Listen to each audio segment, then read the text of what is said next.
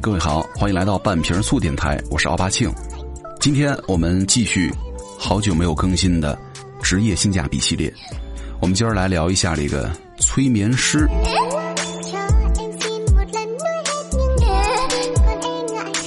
在很多人的印象里呢，催眠基本上就等同于一种巫术或者是魔法。电影《催眠大师》当中啊，催眠师打个响指就能够立刻让人精神恍惚，进入到催眠状态。那提到催眠，很多人最常问的问题就是：如果我被催眠了，把自己银行卡密码告诉催眠师了怎么办呢？很多人觉得催眠师是大师，而另外一些人则认为呢，他们就是彻头彻尾的骗子和神棍。我们但凡在网上搜索“催眠师”三个字呢，出来的结果里有一条叫做“催眠师超震撼的灵魂升华之旅”，那这样的措辞呢，完全就是骗子的范本了。所以说。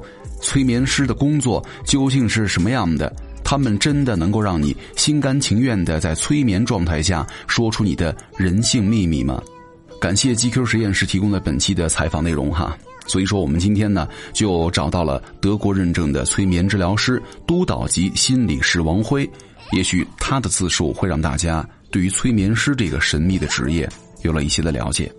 今天我们就来跟大家一起说一说。催眠师的故事。We are the dreamers of dreams。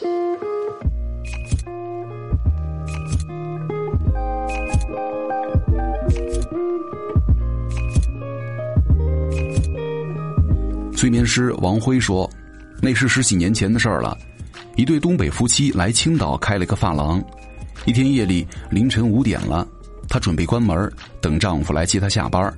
这时候，一辆黑色轿车在门口停了下来。”车上下来两个人，问他有没有小姐，结果呢价钱谈不拢，这两个人呢进了隔壁家，不多久隔壁又传出了打斗声，不过她也没有多管闲事，丈夫骑着摩托来接她了，车灯打在了那辆轿车的车牌上，这个不是一个寻常的车牌。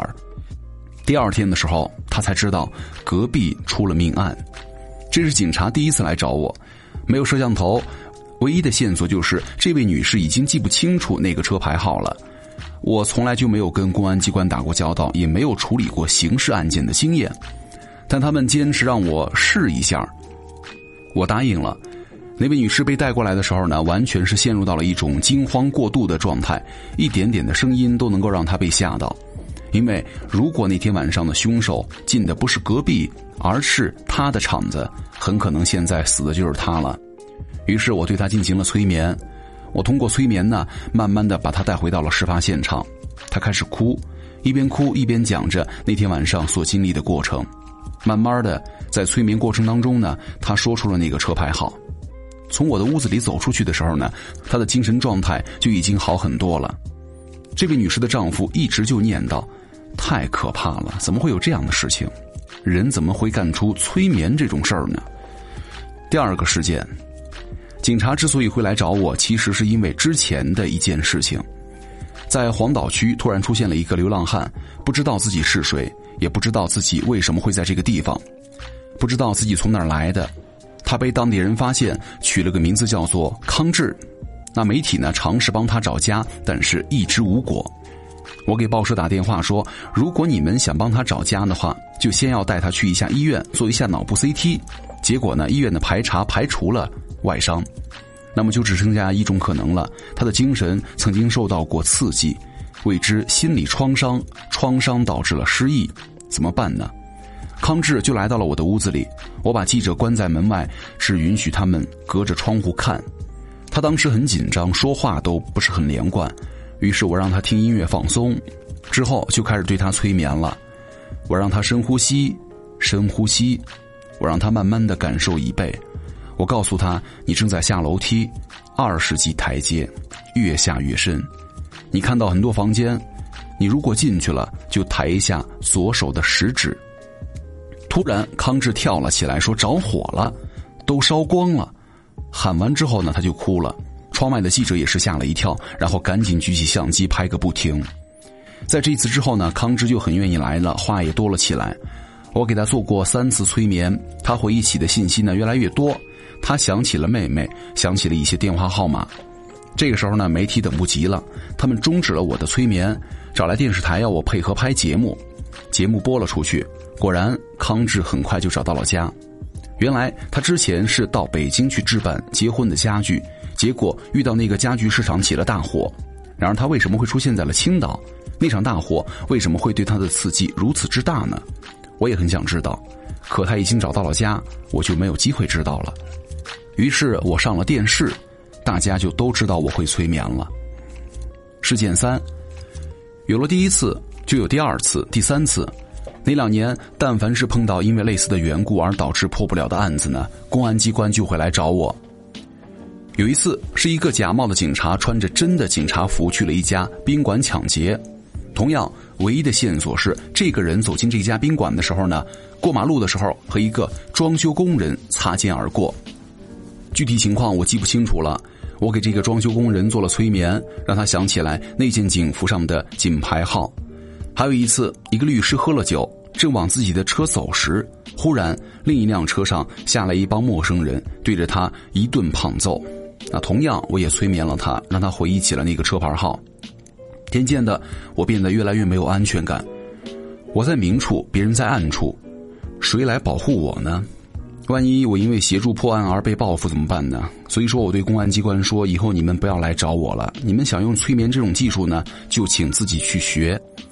其实催眠的原理并不深奥哈。所谓催眠，就是通过不断的重复一个简单的信息，让你进入到一种状态。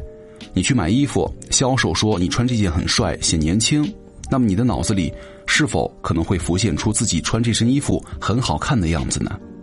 这就是催眠。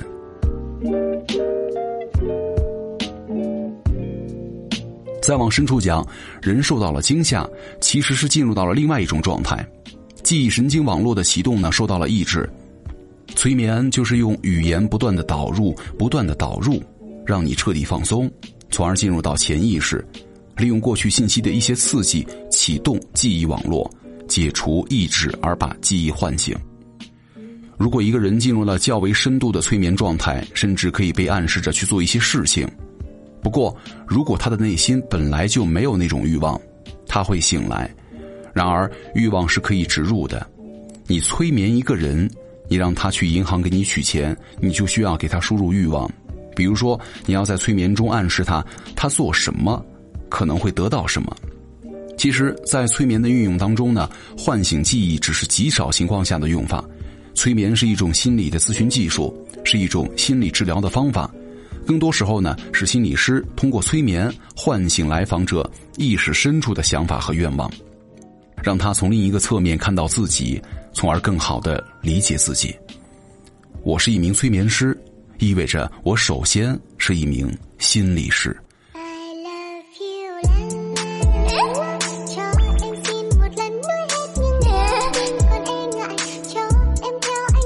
事件四，我常说。心理师从根本上就是协助二字。我有一个学生学咨询的时候呢，很有热情，后来成了咨询师，但不到一年，他忽然来找我说他受不了了。他说，来访者诉说的悲剧呢，让他听了睡不着觉。他听了很多故事之后呢，甚至开始担心起自己的丈夫。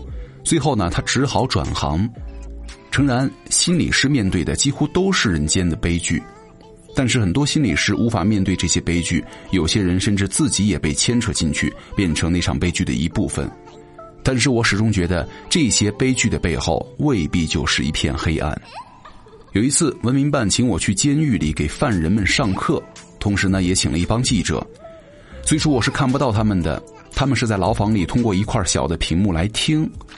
我讲完之后，监狱的大队长上来对我说：“下面牢房自古以来不曾这样安静过。”后来记者也告诉我，下面有很多人在哭，于是我就想提出去看看，我想看看那些少年犯。结果有一个声音我记得非常清楚，一个孩子对我说：“我听着您的声音，感觉妈妈回来了。”我以前从来没有到过监狱，我一直觉得监狱是非常冰冷的地方，但这次监狱之行呢，让我切身的体会到，无论是什么样的人。他们的内心深处总存在着光亮，所以我想，心理师的工作便是这样协助他们扭转人生的悲剧，重燃自己的人性之光。但我并非没有失败的经验。有一位父亲是在极度的愤怒当中离开我的咨询室的，他女儿十九岁网瘾，他逃学泡网吧，母亲就报了警，最终辍了学。这位父亲要求我一个月之后呢，必须能够让他的女儿回到学校上课。我说不能保证，但他还是送女儿来了。我跟这个孩子的谈话是从他玩的游戏开始的，那是一个组队的游戏，五十个人，他是队长。我从当中发现了他的组织能力。我跟他说：“为什么你不在现实当中发挥你的能力呢？”他是学日语的，他就尝试站到街道上去教别人说日语，结果非常有成就感。一个月之后，他来找我，对我说：“我现在已经知道我自己想要什么了，但我解散这个队伍需要过程。这是我最后一次来见您了。”因为我父亲认为你没有完成任务，没有在一个月后将我送回到学校去。我只想问您一句话：将来如果有一天我回来，你还愿意见我吗？我说我永远在这儿等你。他离开了，不久父亲就来找我。他说：“我听说你还很厉害。”他大发雷霆。结果我给了你一个月的时间，你都做不到。我便问这位父亲：如果你的女儿不能够像你想象的那么优秀，你该怎么办呢？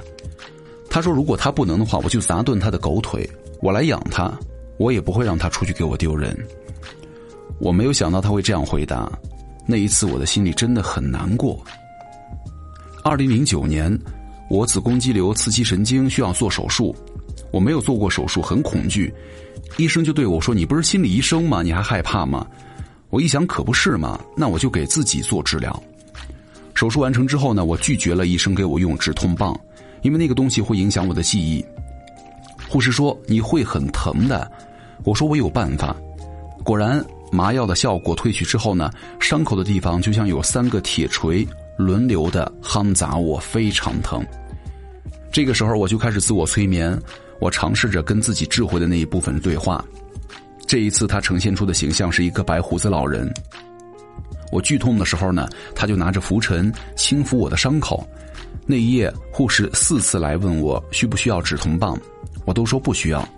就这样，术后的第四天，医生过来一看，居然可以拆线了。出院以后呢，我的身体还没有恢复，我就连续抽取脑中的那个形象，做了一段时间。我那个形象变成了御马飞行，结果不到一个月，我就可以出门了。我连夜搭火车去给某个银行做培训，一站六个小时，没有人看得出来我做过手术。所以说，如果你问我催眠师是否如江湖传闻所说可以治什么痔疮、肥胖、脱发、癌症，我只能说不是绝对不可以。催眠可以调动人的自愈能力。如果你的病情可以在可治愈的范围当中，那么催眠是有效果的。我有一个学生患了癌症，医生说他只能够活三年，但是呢，他用心理疗法对抗癌症，至今健在。但是这个行业的确存在了很多乱象。拿到心理咨询师那个所谓的二三级证书的人呢，超过了一百万，但是合格的不足百分之一，受训不足，不愿付出，没有职业伦理，甚至挂着心理咨询的幌子卖各种药膏，这样的咨询师确实不少。有一位男性咨询师，有几位找他做过咨询的女性呢，都因为同样的缘故转到了我这边。比如说，一位女性因为丈夫出轨而来寻求帮助，结果呢，那个男性咨询师说他出轨。你就不可以出轨吗？如果你有什么想法的话，我可以帮你。